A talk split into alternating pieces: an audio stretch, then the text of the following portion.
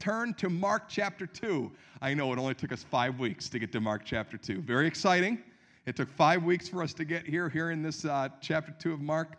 And uh, but as you know, if you've been going along with like the Jesus one oh one Bible studies, maybe in a life group, uh, we've been in Mark six, we've been in Mark seven, we've been in Mark eight. So we've been all over as we look at some of the thematic elements going on here uh, in the book of Mark. Want to make mention to you this morning, and I think it's incredibly important that you know one of my favorite games. I think you need to know this. This is something that you should know about the guy who preaches to you every Sunday. One of my most favorite games in the world is Mafia and Confidant. Has anybody ever played Mafia and Confidant? Have you ever played with me? Has anybody? Yeah, yeah, I know. And, and, and I'm about to out myself, so here we go. Mafia and Confidant's a very simple game. You have a narrator, and the narrator walks in a circle, and, and, he, and he says, if I tap you on the head, you're the Mafia. If I tap you on the shoulder, you're the Confidant. And everybody's heads bowed, eyes closed, so I love being the narrator because I do that heads bowed, eyes closed things all the time. But anyhow, heads bowed, eyes closed. If you tap them on the head, they're the Mafia. Tap them on the shoulder, they're the Confidant. Now, the Mafia's goal in the game is to kill everybody, just, just off them. That's the game. That's the goal. The townspeople's goal, everybody else who's playing, their job is to make sure you get rid of the Mafia before he gets rid of you. So you say, well, what does the Confidant do? Well, the Confidant's the person who knows who the Mafia is. All right? The Confidant has only one rule. You're not allowed to come right out and say, I am the Confidant, let's get the Mafia. You have to be a little more subversive in trying to get people to vote the Mafia out. But before the game begins, before you even get started, I have the Mafia raise their hand. I said, Mafia? Select one person to off. And they point to whatever person, whoever gave them a dirty look earlier that day, whatever. They they say, that's the one that's out of the game right now. So you have everybody raise their head, and the narrator says something very sad like, I am so sorry to inform you that Tim Clue has been offed by the Mafia. And then everybody's like, who would kill Tim? And so you immediately go to a sibling, like, a sibling's playing, you know. And, and so you go and you start making your accusations, but your goal is to get to the Mafia. And the Confidant's goal is to help you get to the Mafia without letting them know that they're the Confidant, because otherwise the Mafia's coming for them next. If you vote off the wrong person, they're out of the game. And the Mafia gets the chance to strike again with heads bowed and eyes closed. Now you say, why do you love this game so much? Do you love the mystery, trying to figure out who's got all the tells and who the Mafia is? No. No, I play this game to create confusion. That's why I enjoy the game immensely. I, am, I, I, I immensely enjoy the game because I don't want us to find the Mafia. I want people to get angry at one another. I want people to go, don't vote me out, don't vote me out, don't vote me out, I'm not the Mafia. And then I'm like, that's definitely the person to vote out. That's what I love. I love the confusion. I love, I love people getting angry at one another. I love it getting down to five people and everybody's paranoid that the person that they've been voting with the whole time is the Mafia. I love it. Now some of you are like, now I recognize what happened all those times I played Mafia and Confidant with you. Because sometimes eventually the Confidant realizes that I'm not after the Mafia.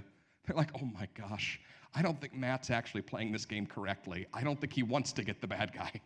And then they get really mad, you know, and then they out themselves the Confidant, they're out of the game. Anyhow, it doesn't matter. Mafia and Confidant is a great game because the idea is, is you got to get to the bad guy, and if someone's not playing the game right, it can create a lot of confusion. Well, we get to a story today where Jesus is going to declare definitively that he's the Confidant, that he knows the bad guy in each one of our lives, that he knows who is trying to off us. He knows who, who's trying to, to get rid of us. And, and there's some things going on that might create confusion, that people can't identify the bad guy and get rid of that bad guy. But here in chapter two, Jesus is going to definitively declare why he has come and what he's about, and we're going to see parts of his identity, and most importantly, we're going to see the most important thing that Jesus is going to do in his earthly ministry, and that's get the bad guy out of the game. Are you in Mark chapter two, verse one? One of the best stories in the Bible. Here we go. So when Jesus returned to Capernaum after some days, it was reported that he was at home, and many were gathered together so that there was no more room, not even at the door. And he was preaching the word to them, and they came, bringing to him a paralytic carried by four men. And when they could not get near him because of the crowd, they removed the roof above him, and when they'd made an opening, they let down the bed on which the paralytic lay. And when Jesus saw their faith, he said to the paralytic, Son, your sins are forgiven. Now some of the scribes were sitting there, questioning in their hearts, Why does this man speak like that? He's blaspheming.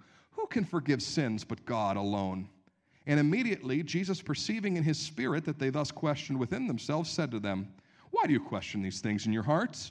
Which is easier to say to the paralytic, Your sins are forgiven, or to say, Rise, take up your bed, and walk? But that you may know that the Son of Man has authority on earth to forgive sins, he said to the paralytic, I say to you, Rise, pick up your bed, and go home. And he rose and immediately picked up his bed and went out before them all, so that they were all amazed and glorified God, saying, we have never seen anything like this. So let's not bury the lead this morning. Let's get to the main thing that's going on here. It's so incredibly important. They are saying, you're not allowed to forgive sins, you're not God. And Jesus goes, mm-hmm, is that right? I'm not allowed to forgive sins? Okay, what's easier? Pick, to say to this man, your sins are forgiven, or get up off the bed and walk to the paralyzed man. Jesus is declaring definitively that he is who some think he might be. Remember when Mark said in Mark chapter one that this is the gospel, the good news of Jesus, the Messiah, the Son of God.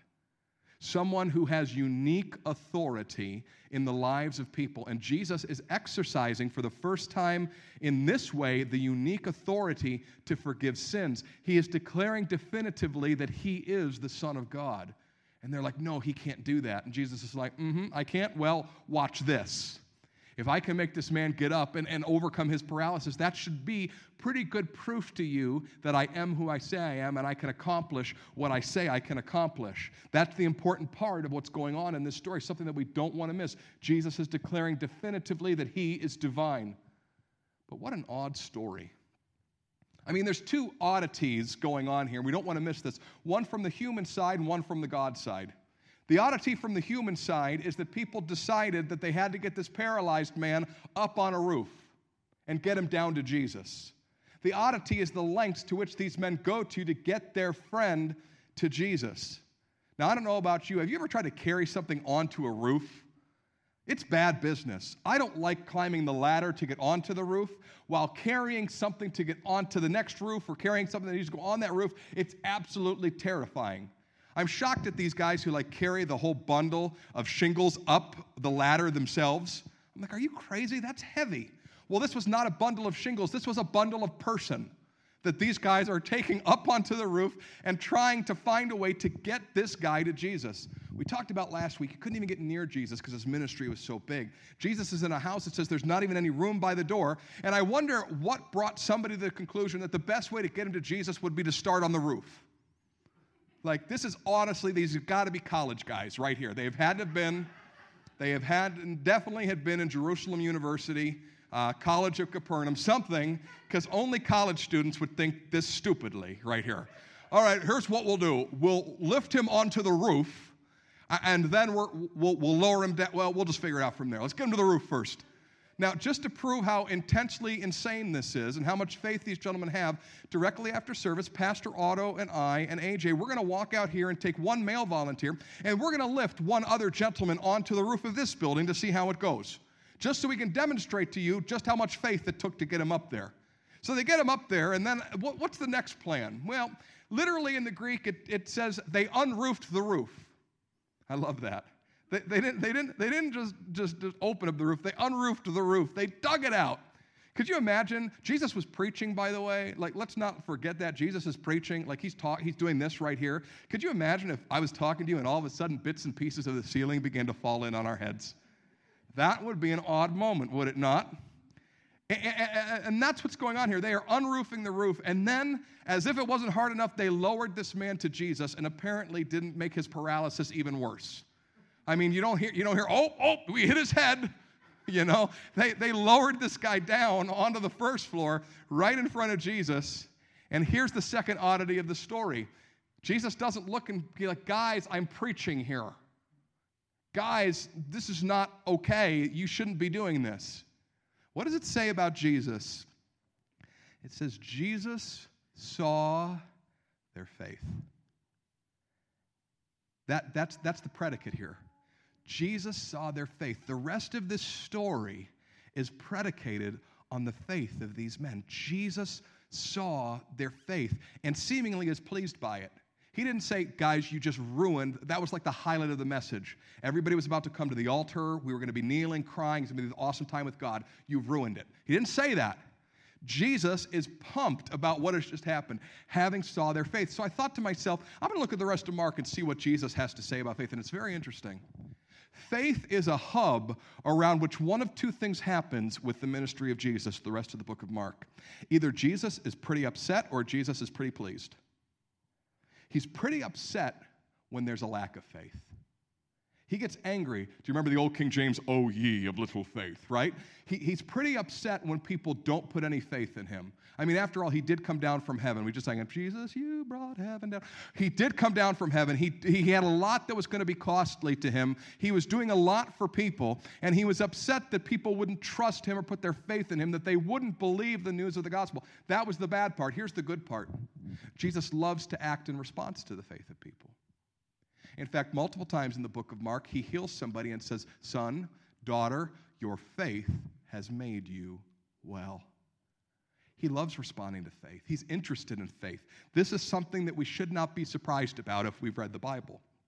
In fact, if you go all the way back to the book of Genesis, all the way back to the start of this whole thing, you see that the problem that exists between God and man from Genesis chapter one through Genesis chapter eleven is that human beings had turned away from God and decided to do things their own way. They decided not to trust God. They decided God didn't have their best interest at heart, and they began to do things their own way. And then God tries to rescue people. He calls a man named Abraham, and he begins this process through which he's eventually going to bring Jesus to the world. And there's a really interesting thing that the Bible says about Abraham, and I don't want us to miss it today when we think about faith. It says at one point that Abraham believed God, and it was credited to him as righteousness. Another way of reading that is Abraham had faith in God, and it was credited to him as righteousness. God loves faith. Abraham didn't have to be a sinless person in order to be credited with righteousness, to be right before God, to be in right standing with God. He didn't have to be perfect. What did he have to exhibit? Trust, belief, faith. So much so that in the New Testament, the Apostle Paul tells us what? The righteous shall live by perfection. The righteousness shall live by sinlessness. No, Kathy Joe already did it. The righteousness shall live by faith. That's an important point. Jesus sees something in, this men, in these men, and he doesn't just respond to it, he has to respond to it. And he responds in the other oddity of this story. He has a paralyzed man that's just been let before him, and as if this whole scene isn't crazy enough, what's the first thing he says to the paralyzed man? "Son, your sins are forgiven." I wonder if the paralyzed man got a word in edgewise. Uh, "Jesus, I appreciate that, but actually I can't walk. That's why I'm here. All those people you healed out there, my friend the leper, I'm sort of looking for that." But Jesus said, your son, your sins are forgiven. Such an odd thing to say. And, and it doesn't necessarily uh, play out that Jesus says this to everybody he healed. You guys were here last week. Did he say it to the leper? No, he doesn't say it to the leper.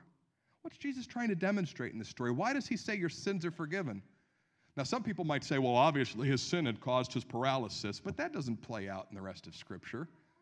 There's plenty of times that people sin and, and, and they don't get any punishment for it. That's why David has so many psalms about, why do the wicked prosper? Break their elbows, Lord. Thank you. What, what? I mean, there's, there's all these times that people don't end up paying the penalty for their sin, right? You, you, there's not a one-to-one parallel always between sin and, and, and a sickness. Thank God for that. If there's a one-to-one parallel between doing something wrong and something bad happening to you, I would have died at ten. I would not be here with you today. If there was a one, you, uh, uh, oh, God's saying, oh, he sinned again. Let's let's smite him with gout. You know, it's not that. That's not the way God works. So what's going on overall? What's Jesus declaring? Why has Mark placed this story, you know, right in chapter two? You say, what do you mean by that? Well, what I mean by that is why why did the writer think it important, taking all the collection of Peter's sermons and putting together this book uh, called The Gospel of Mark, why do we need to get to this point so early in the story? What, what is, what's going on here? Why is this placed here as Mark began to uh, bring all these things together? And, and here's what's, here's the issue. And here's what Jesus is trying to get across to people. And he's using this moment to, you know, pick a fight with the teachers of the law, these scribes. He is saying, son, your sins are forgiven, not because necessarily this man had sinned and therefore was paralyzed, but because this man lived in a world of sin and was a sinner, and therefore paralysis existed. We're not saying that this man had sinned and then got paralysis. We are saying that he lived in a world of sin and was himself a sinner, and therefore sin existed. And right in this story, we see two main things that are an issue for human beings. One, a lack of faith that separates us from God, or a belief in a faith that brings us closer to God. And secondly, we see that the reason that there is decay, sickness, and eventually death is because of sin's reign in this world. In this moment, Jesus is expected to say, "Hey, buddy, I like what your friends did, get up." But instead he says, "Hey, buddy, your sins are forgiven." And he is declaring to this man and the crowd, you think this man's paralysis is the bad guy, but the bad guy is sin. Sin is the bad guy. This paralysis, merely an effect. That man's leprosy, merely an effect. That person two weeks ago with the unclean spirit, merely an effect of the sin. But at the root of all of this, sin and sickness and death and decay is sin itself. And I've come to do something about that. Once again, Jesus declares, I haven't come here just to be a miracle worker. I have come to get to the root cause. I have come after the mafia who's looking to off everybody. I am coming after sin and death. Oh, and by the way, I can heal because I'm the Son of God. So take that, paralysis. That's what Jesus is after. He is after the two great things that we have issue with. The first of those great things is that our lack of faith, our lack of trust in God has separated us from the one who loves us first, most, and best. That's sad. That's rough. And he's also come after the fact that the sin that we have been a part of by being part of this world and the sin in our own lives is leading to our sickness, death, or decay and death. He's coming after the bad guy. But right here in this story, we see how Jesus defeats the bad guy. We see how he is the one to put our trust in, our confidant, defeats the bad guy. And the first way that he'll defeat the bad guy is by faith in him. Now, that should not be a surprise, but it is a surprise to us on so many levels. Because if I, you come into church and I look at you and I say, as your pastor, I want to tell you that sin is the bad guy, you would look back at me and say, okay, well, I'll stop sinning then. Well, good luck with that. Good, good luck with being sinless when you leave this place. I've sinned like eight times this morning. That's what I told the early service, but I had a fifteen-minute break, so it's at least at nine or ten at this point. You know, sin, sin, if we're going to be sinless to be right with God and to have things go right for us, between us and God, if we have to be perfect, we're in deep trouble. There's a bunch of you who went through the story with us, thirty-one weeks of seeing that even the best people can't be sinless.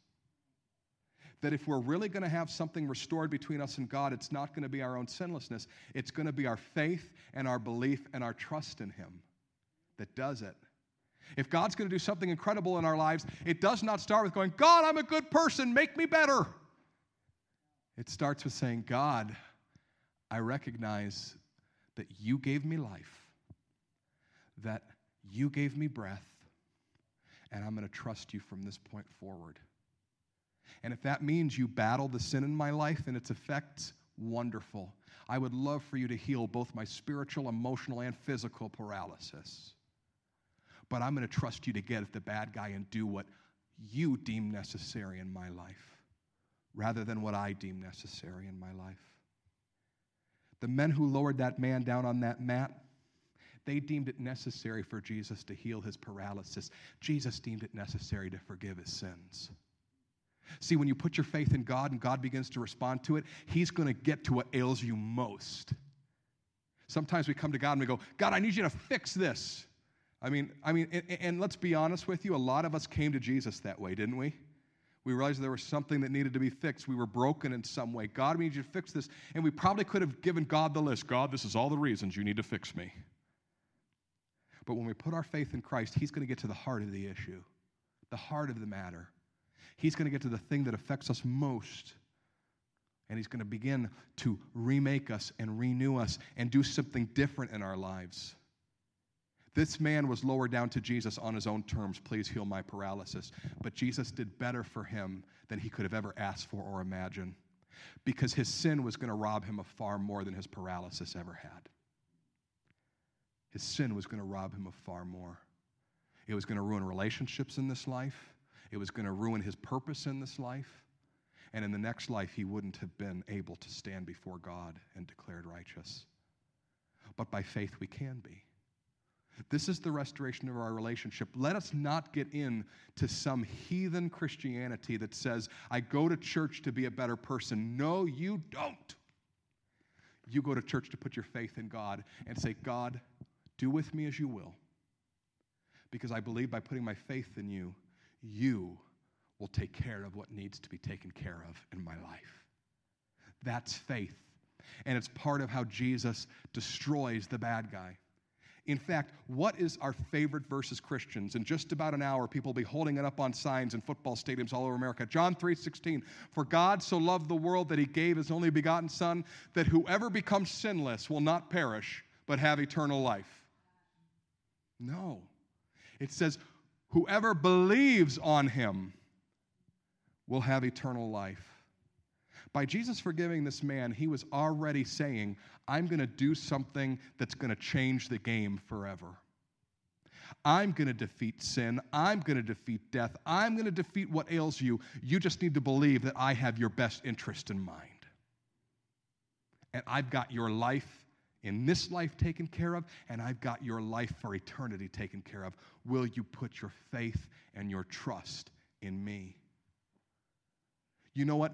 You will come into church, and you will get better. But Jesus is going to come into your life, and he's going to do that. You can't manufacture it. You can't make it happen. Faith in him does. Trust in him does. The next step of faith, saying, God, whatever you say, whatever you want, I will do it because you've called me to it. That's how Jesus gets the bad guy. It restores what was broken in the garden. But there's one more way that he does. And it's right here in the story. How does Jesus defeat the bad guy? He'll get the bad guy by forgiving you. He offers forgiveness to this man. And I do not want to discount, because I have no idea. It never says the emotional state of this man. Maybe he did think that his sin had caused his paralysis. Maybe everybody that was his friend thought he must have done something bad to be end up in this lowly state. Maybe he didn't even think he was a bad dude. But Jesus starts with this guy the same way he starts with every single one of us when we put our faith in him. He says, I forgive you. I know your past perfectly.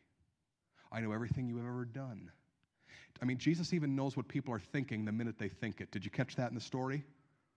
The, the scribes don't say, don't do that, Jesus, only, only God can. They, he doesn't, they don't even say it. They're thinking it. And Jesus is like, I know what you're thinking. Well, I can forgive sins. Part of the gospel, a huge part of getting the bad guy, a part of the good news for human beings is that Jesus has come to forgive on behalf of God the Father. Jesus has come to look at your life and go, leave it behind, because I forgive you. Because forgiveness zaps the power of sin. It kills it. It kills it. I have people all the time that come to me and they say, Pastor Matt, my family and I have been feuding forever. And, and invariably they'll say, I don't know what to do. And I will tell you, sometimes they can't do anything about it. But I'll, I will tell you this. If both sides forgive, sin is zapped of its power. Forgiveness zaps sin of its power. It, it takes the issue and just just, just just just rips it away. I had somebody sin against me this week. It was really cruddy what they did. They did something that I I, I was shocked that they would do to me. And I remember thinking to myself, how could anybody do this? What would what would any... God reminded me of something right in that moment when I started to pity myself and feel bad for myself. And without that person ever asking for it, I forgave them. And God set me free. God set me free. God, God said, that, that sin that was done to you has no power over you anymore. No power over you anymore because of forgiveness. Jesus is declaring through his cross that sin has no power over you because he's already forgiven it. That issue that you're having has no power because it's forgiven. You don't need to come and do penance before him today. You don't need to, you don't need to, to, to come and, and think that some work that you can do can make it better. by faith in him, he's already forgiven it. So whether you come in here and you're feeling really bad about yourself, you're forgiven. And whether you come into this place, you're like, I'm a pretty good person, you're forgiven too. You know, I can slip into this concept that I'm a pretty good person pretty often. You know, I'm a pastor, I'm a pretty good dad, pretty good husband, you know, four out of seven days a week. I, I can I can get real, real interested in my own righteousness, right? I'm a I'm a non-sinner. Just this week I was pulling into a grocery store, and as I was pulling up, someone was leaving. A thirty-five-year-old man was getting into his car. I know he's thirty-five because I went to school with him. He was a guy that at the time that we went to school had a severe speech impediment. Many moons ago, years ago, I joined in the chorus of people who mocked him regularly, made fun of him for something that he had no control over. Bratty, stupid kid that I was. And I have no idea how that guy felt when he went at home at night, but I think I have some idea because there are reasons that people mocked me too. I have no idea what the years of harassment cost that man. Say, Pastor Matt, did you run over and run to his window and knock and say, hey, hey, remember twenty years ago when I made fun of you? Sorry. No, I didn't do that. I wasn't going to put him in prison so I could get free. You know what I mean? I didn't have to drag up the past so I could feel better about myself, like I was some awesome Christian.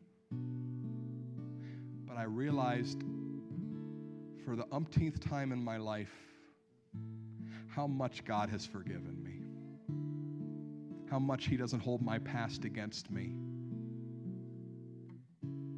I despise myself for what I did, but I'm not going to live there. Because the one who created that man, the one whose authority that I had kicked against when I mocked him, forgave me for hurting his child when I asked. My goal today is not to look at you and say, let's just come to the altar today and remember all the bad things we ever did and ask forgiveness. No. My goal in saying this to you today is to not think too highly of yourself. Jesus didn't come for a world full of righteous people. He came for a world full of sinners, ones that he wanted to forgive. And all they have to exhibit is faith in him, and they could be made new. My paralysis was that I was a mocker, someone who would devalue God's people, any any of his children at the drop of a hat to make myself feel better, a wicked combination of pride and insecurity. But God's forgiven all of that. Whatever it is that you have done, whatever's in your past or your present that separates you from him, you can First John one nine it today. The Bible says if we confess our sins, he is faithful and just to forgive our sins, and he cleanses us from all unrighteousness. Don't do penance. Have faith that Jesus has done something that matters for you and that he's forgiven you from your past. Faith in him and the forgiveness of the Lord, it defeats the bad guy. Praise Jesus for his goodness to us. Would you bow your heads and pray with me? And at this moment, if I could ask a few members of our prayer team, if you just come and stand right here at the altar. We have a few minutes today. I think it's important that we make this place a house of prayer. Perhaps for you, you've heard about Jesus. You've heard about all of these concepts a time or two before. But maybe today you thought, I came to church to become a better person a little bit. Well, I would encourage you, that'll happen. But it doesn't start with you becoming better in your own strength. Where it begins is saying, Lord Jesus, I'm going to lay myself before you and trust that you will do good by me. You will heal me of whatever's going on soul, mind, body, spirit, that you'll do good by me. I might want you to fix something, but I know that you'll heal every part of me. Or perhaps today, you've been living in a state of self-righteousness. I'm a good person. I'm a good person. I'm a good person. Well, I don't know what, who that paralyzed man was, but I know we're just like him. And to come to Jesus, all you have to say is, Lord, forgive me. Make me new. So today, for just a few minutes, we're going to pray together with every head bowed and every eye closed. And if you want to have somebody pray with you over anything going on in your life, whether it's something that I've said or you're just going through a rough time, perhaps there's some things you need to confess to somebody and say, this is what's been going on and I need to be forgiven. Or I've been holding back from God and I want to put my faith in Jesus. Will you pray for me? We have people here that will pray for you today. Whatever you face, whether it's spiritual, whether it's emotional, whether it's physical, Jesus said, make my house a house of prayer. So if you'd like somebody to pray for you today, you can come right now. You can come right now and somebody will pray over you. You don't need to fear that anybody's looking. This is a time for just you and God. And if you remain seated this morning, I pray that you would just ask him a few questions. Lord Jesus, will you build my faith? Where do I need to trust you to get the bad guy that's in my life? And Lord, forgive me of anything that stands between me and you today. Let's just make this place a house of prayer for a few minutes. The altars are open.